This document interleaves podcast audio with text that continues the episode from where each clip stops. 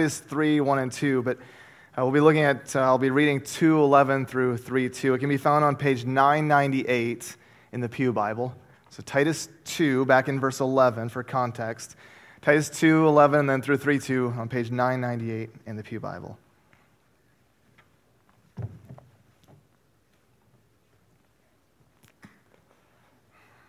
Titus 2, 11, starting in verse 11. For the grace of God has appeared, bringing salvation for all people, training us to renounce ungodliness and worldly passions, and to live self controlled, upright, and godly lives in the present age, waiting for our blessed hope, the appearing of the glory of our great God and Savior, Jesus Christ, who gave himself for us to redeem us from all lawlessness and to purify for himself a people for his own possession who are zealous for good works. Declare these things, exhort, and rebuke with all authority. Let no one disregard you. Now, chapter 3, verses 1 and 2. Remind them to be submissive to rulers and authorities, to be obedient, to be ready for every good work, to speak evil of no one, to avoid quarreling, to be gentle, and to show perfect courtesy toward all people. Let's pray. Our Father in heaven, we do ask now that you would speak to us through your word. Give us wisdom and insight into your word that we might know you better, that we might know how to live in our sinful and fallen world in a way that honors you and glorifies you. In Jesus' name, amen. Throughout the history of the church, Christians have considered how they are to live out their faith in the world. And we've often wrestled with that one's beliefs, how one's beliefs about the corruption of the world can be reconciled with the encouragement or exhortation to live within the world. This is something that the parents wrestle with right, and seek to discern on a regular basis as they raise their own children. One of my personal evangelist professors at Southern, he observed that there's been generally there's been four ways Christians have related to the world. Oh, here's the four one, total separation. So, monastery, no contact. Total immersion, lots of contact but no impact. Split adaptation, the Sunday only Christians, the hypocrite. And then transformation, in but not of the world. So there, there's a spectrum of responses, everything from full avoidance of the world to thoughtless immersion in the world. And then, and then in the middle, people might, be, might take a, a cautious or, or limited approach on how we are to relate to the world. In our text this morning, we're reminded to live out the Christian life as we participate in the world submitting to authorities, actively engaging in doing what is good, and speaking and displaying courtesy toward all people, so that the church's witness in the world might be enhanced. And that's how we become, and we've talked about this throughout our entire series in Titus, that's how we become agents of transformation. And this, this, this letter has been about this how we are agents or witnesses in our fallen world.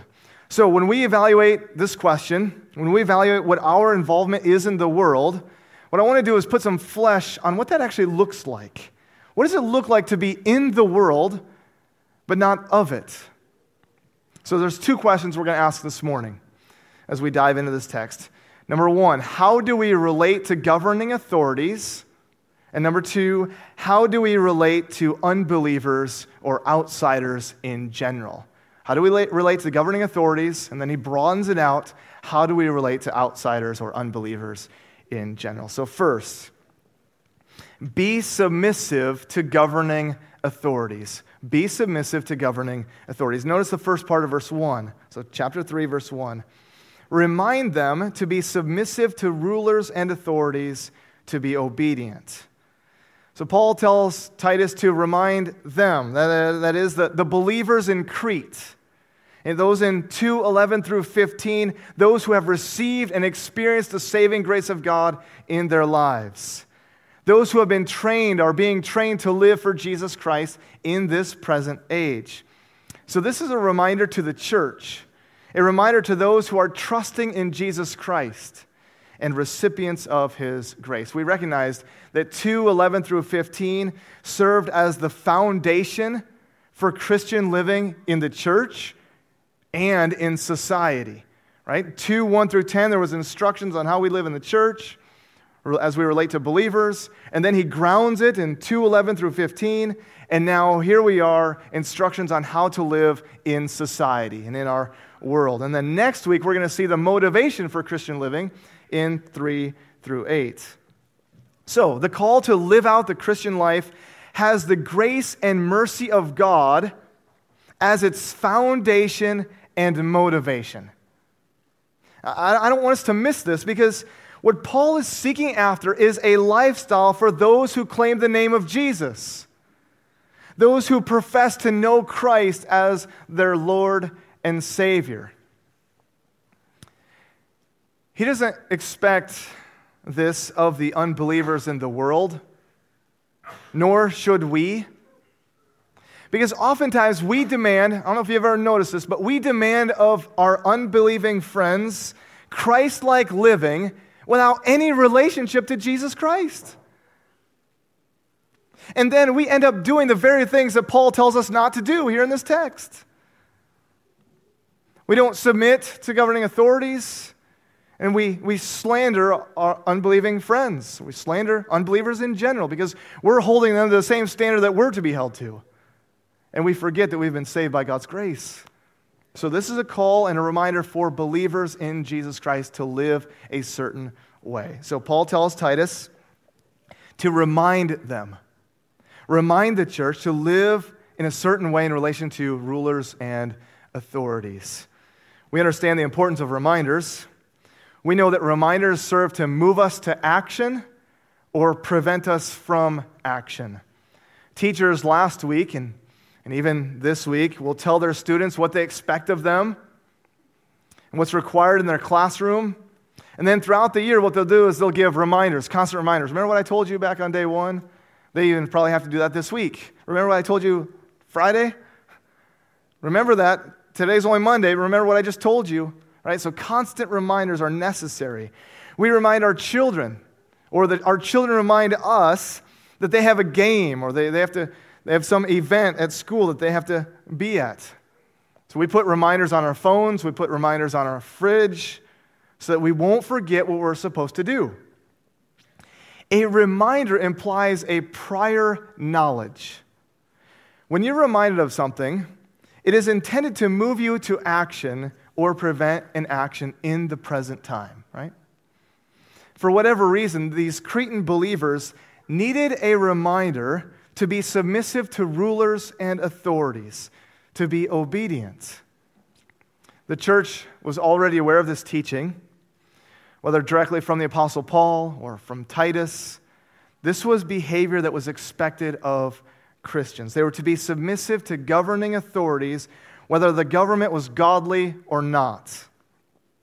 We know that in Crete, it was a pagan government, generally corrupt far worse conditions than we have ever had in the U.S. In the days of Jesus and the early church, uh, government was, was anything but godly or moral. Civil disobedience was a major problem. But the responsibility of Christians was still the same. And our responsibility is still the same. And that is to uphold the rule of law and be marked by obedience to what's established in society. You see, Jesus, he was questioned at one point, perhaps you recall this story. He was, he was questioned by the Pharisees. They tried to trap him, and they said, Is it lawful to pay taxes to Caesar or not? And Jesus, being aware of their malice, called them out on it and concluded, Render to Caesar the things that are Caesar's, and to God the things that are gods. Paul picks up on this teaching in Romans 13, 1 through 7. It's likely that this truth is what Titus was to remind the church of. I'm not going to read the entire passage in, in Romans 13, but Romans 13, 1 says this let every person be subject to the governing authorities.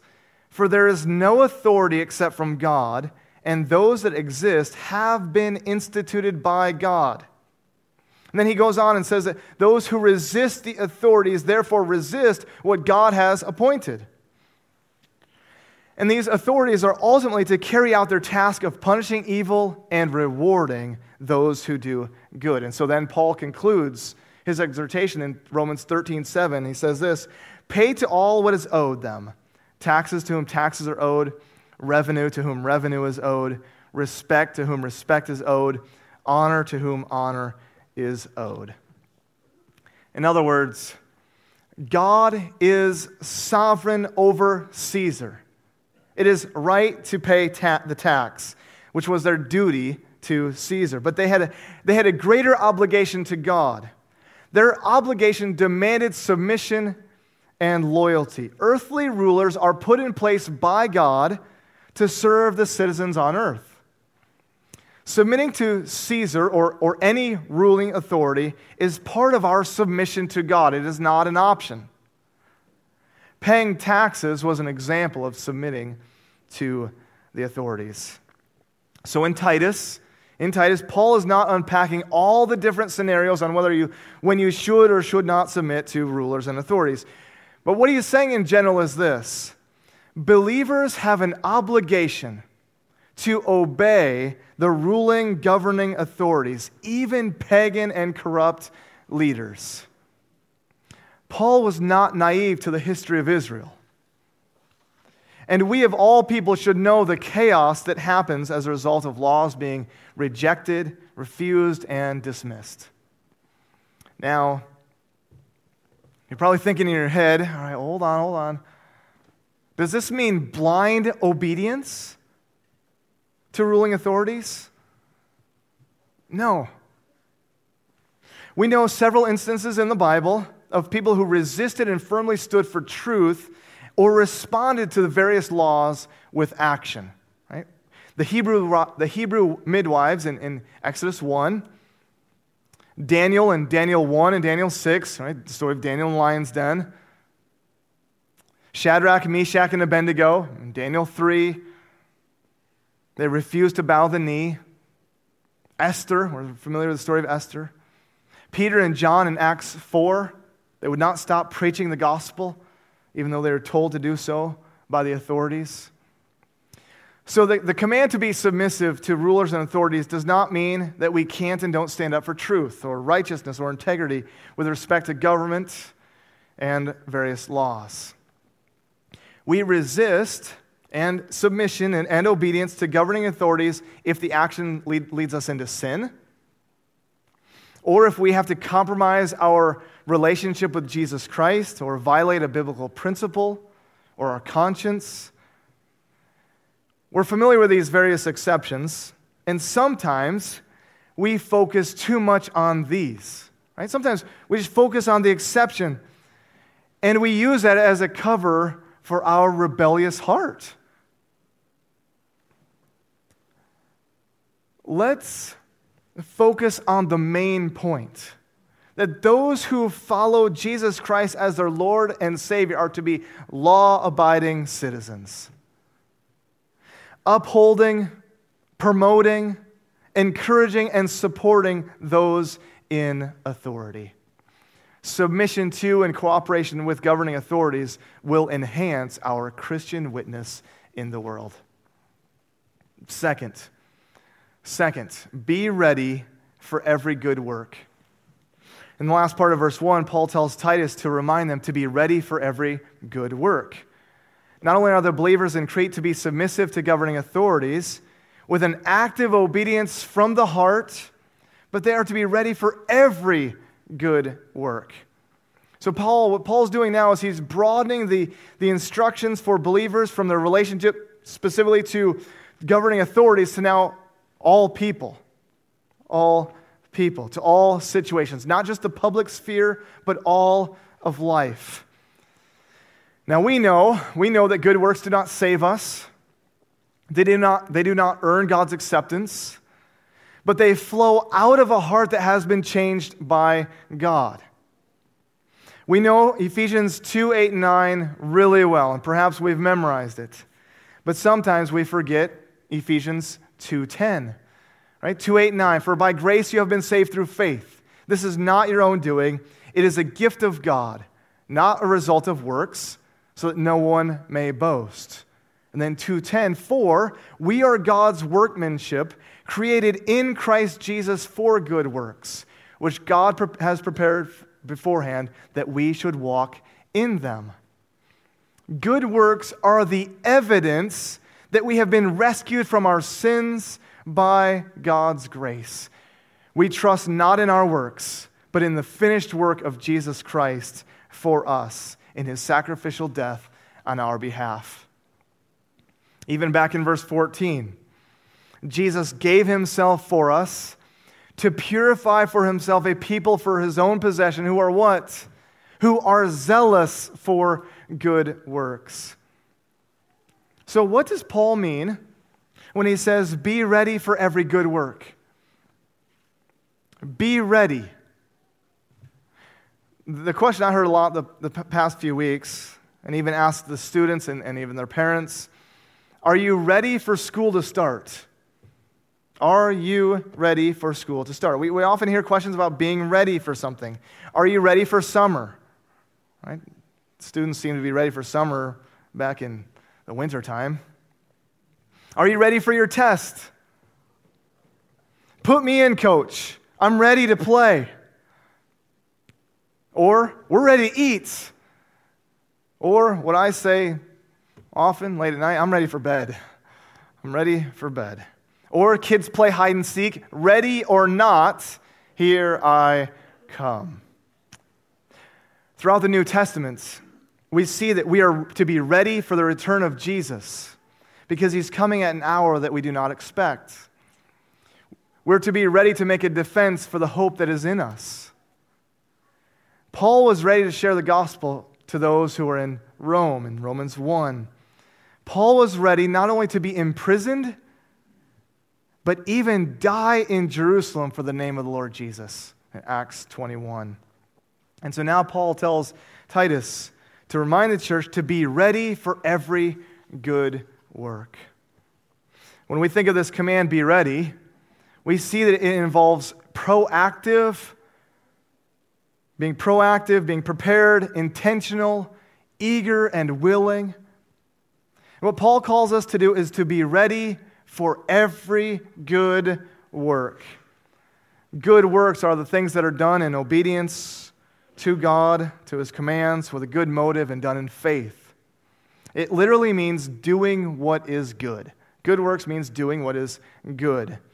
So, this phrase, be ready for every good work, means that we're not to be passive doers of good, right? Just being moral people, being nice people, but actively seeking to do what is good. For us to be proactive and prepared to do good means that we recognize that there's a need to engage in whatever good conduct we can in order to create goodwill and a conducive environment for spreading the gospel.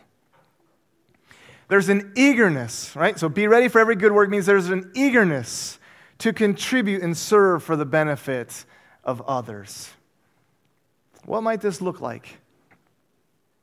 In Jeremiah 29, when God's people were sent into exile in Babylon, Jeremiah sent a letter to the exiles declaring the word of the Lord on how the people were to live in exile. How are they to live under Gentile pagan rule? He says this build houses and live in them, plant gardens and eat their produce, marry have children, multiply there, and do not decrease. And then in verse 7, Jeremiah 29 7, pursue the well being of the city I have sent you into exile, that I have sent you into exile, and pray to the Lord on its behalf, for when it thrives, you will thrive. There is an active engagement, involvement in the world in looking for ways to do good to your neighbor, to your friends, to your coworkers, to those in our community. Ultimately, so that the gospel would be adorned. Right? Paul does not lose sight of its impact on the world around them. It would be profitable for people. We're going to see that in verse 8. It is profitable and beneficial for people. So seek occasions for doing what is good. Now, how does this happen? How does this happen? How do you get ready for every good work? Right? We know how to get ready for some event. How do you get ready for every good work? How do you get ready to do what's good? Two ways. Number 1, in 2 Timothy 2:21, cleansing oneself from the things that do not honor God enables you to be ready for every good work. By cleansing ourselves from the things that do not honor God, we become a useful instrument in the Redeemer's hand. Which again highlights the, the significance of, of being in the world, but not of it. Right? This is not a thoughtless immersion. I'm in the world and have no impact. We are to be useful instruments in God's hand. Number two, in 2 Timothy 3:17, the Bible. The Bible trains us. And being trained in it, it makes us competent for every good work. Therefore, a devotion to God and His Word prepares us, makes us ready to be of good use and service to those in our community. Right, you want to make a difference in the world around you? We need to be cleansed from our sins.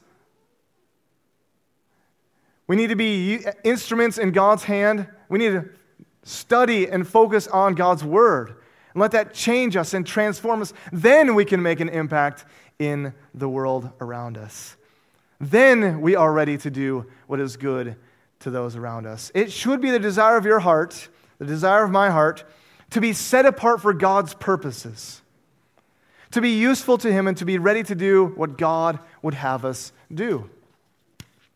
What, we might be too busy. I'm too busy to do anything that's good for others. It's not a high priority. Or we've, we've believed that we're to avoid society. I'm just not even supposed to be in the world at all. And so then we don't do anything good because we're focused on ourselves.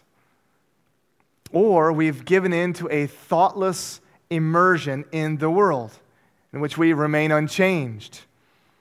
You see, the false teachers in Crete were unfit for any good work back in 116 because they were disobedient, they were deceptive, disruptive, dismissive of the truths in Scripture. If we forget our mission and why we are saved by God, we won't be prepared to do what is good. We are to be a light to the nations, that God's salvation may reach the ends of the earth. So, this is a call to proactively live out what you profess to be true and what Christ has accomplished for you. To be prepared and willing to participate in activities that promote the good of the community out of an awareness of the truth and an eagerness to see the gospel spread and adorned. Third and finally, third and finally, speak kindly and show courtesy toward all people. So look with me now at verse 2. So we're reminded now to speak evil of no one, to avoid quarreling to be gentle, to show perfect courtesy toward all people. Paul concludes this section by drawing our attention to our speech and our conduct and our actions in relation to unbelievers in general. So now he's asking, now we're asking and answering, how do we relate to unbelievers in general? How do we relate to unbelievers in general? Two negative statements and two positive statements. There's behavior and speech that we are to avoid, and behavior that we are to pursue. We are to speak evil of no one and avoid quarreling. We are called here to not slander anyone or insult anyone, whether it's governing authorities, whether it's our neighbor, whether it's those in our community or those we work with. As Christians, we must not say anything that is harmful toward or about unbelievers. We must not curse them. We must not insult them, defame them, slander their name or reputation. We are not to gossip or stir up strife or, or trouble t- towards anyone. It doesn't matter what they've done to you.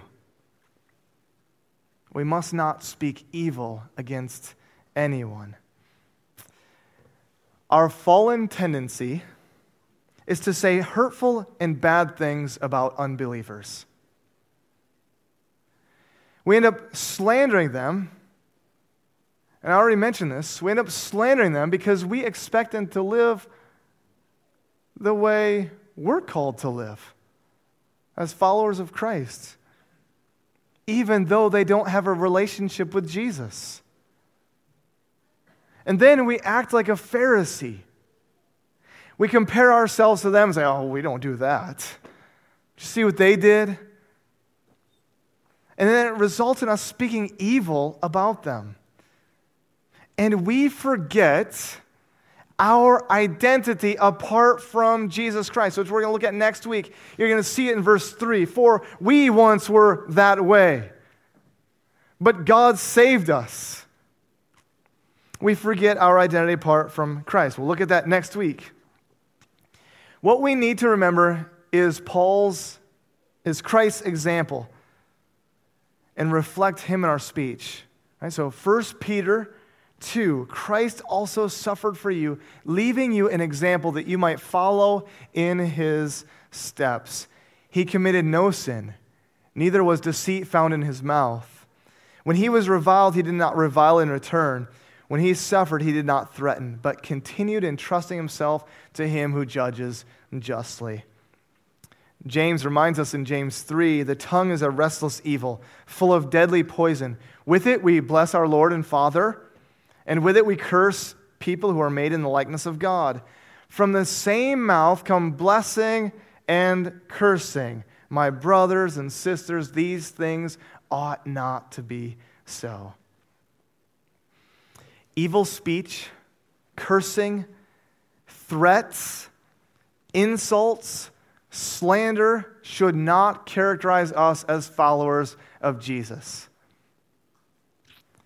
And I'm concerned that, that social media, though not to blame, oh, social media. Social media, not to blame, only reveals our sinful and fallen tendency. And it has, it's become, in some sense, it's become a platform for, for getting things off your chest and airing complaints and problems with friends or to friends. Right? We see this on Facebook. It's done to get affirmation from friends. Have you ever noticed that? We say things about other people to our friends so they would affirm what's, what we want them to say, what we, what we hold to. And that only fans the flame. Have you ever spoken evil about someone to someone who knows they're going to call you out on it.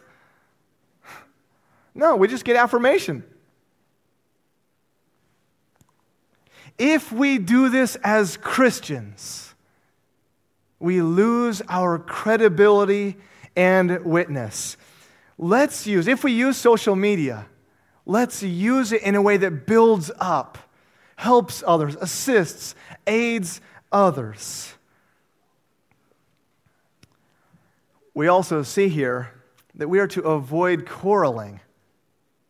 And oftentimes we know that evil speech is a result of quarreling, conflicts, fights, battles. To avoid quarreling literally means without battle. Your translation might say to be peaceable. It describes a person that's non confrontational. A quarrelsome person is argumentative, looks for a fight without a cause. They're opinionated and contentious.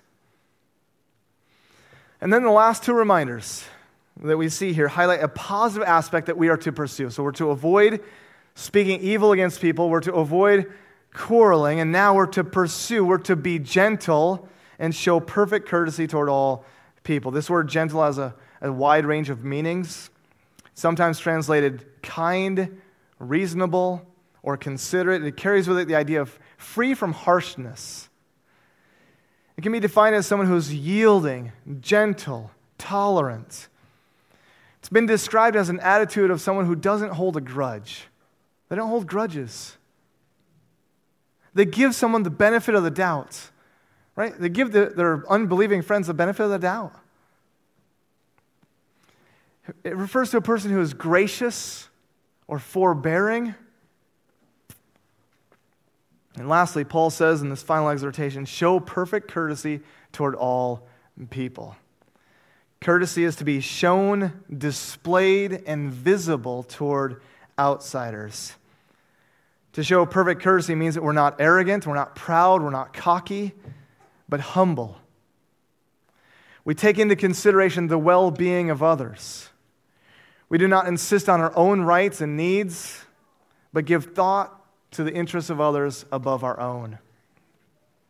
We are to patiently bear any wrongdoing done to us and be quick to help those who have been wronged or mistreated. That's the idea.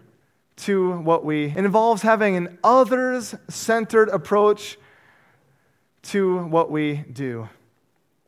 These godly qualities in our speech and our actions should be evident in the lives of those who have been redeemed by Jesus Christ and who are zealous for good works. When an unbeliever looks at your life and hears your words and sees your actions, it should be beneficial and profitable for them. Let's seek to live out the Christian life this week in these ways that we'd be ready for every good work. We'd pre- be prepared to do what's good. We'd look for ways to aid and assist others. We would speak kindly with our words. That we would avoid quarreling. That we would show perfect courtesy toward all people.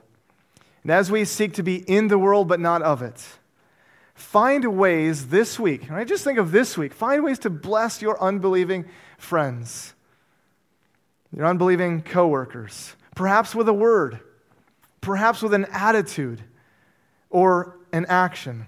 Let's be intentional and proactive in our communities for the sake of Christ, so that the light of Christ might be seen today in our acts of love and deeds of faith. Let's pray.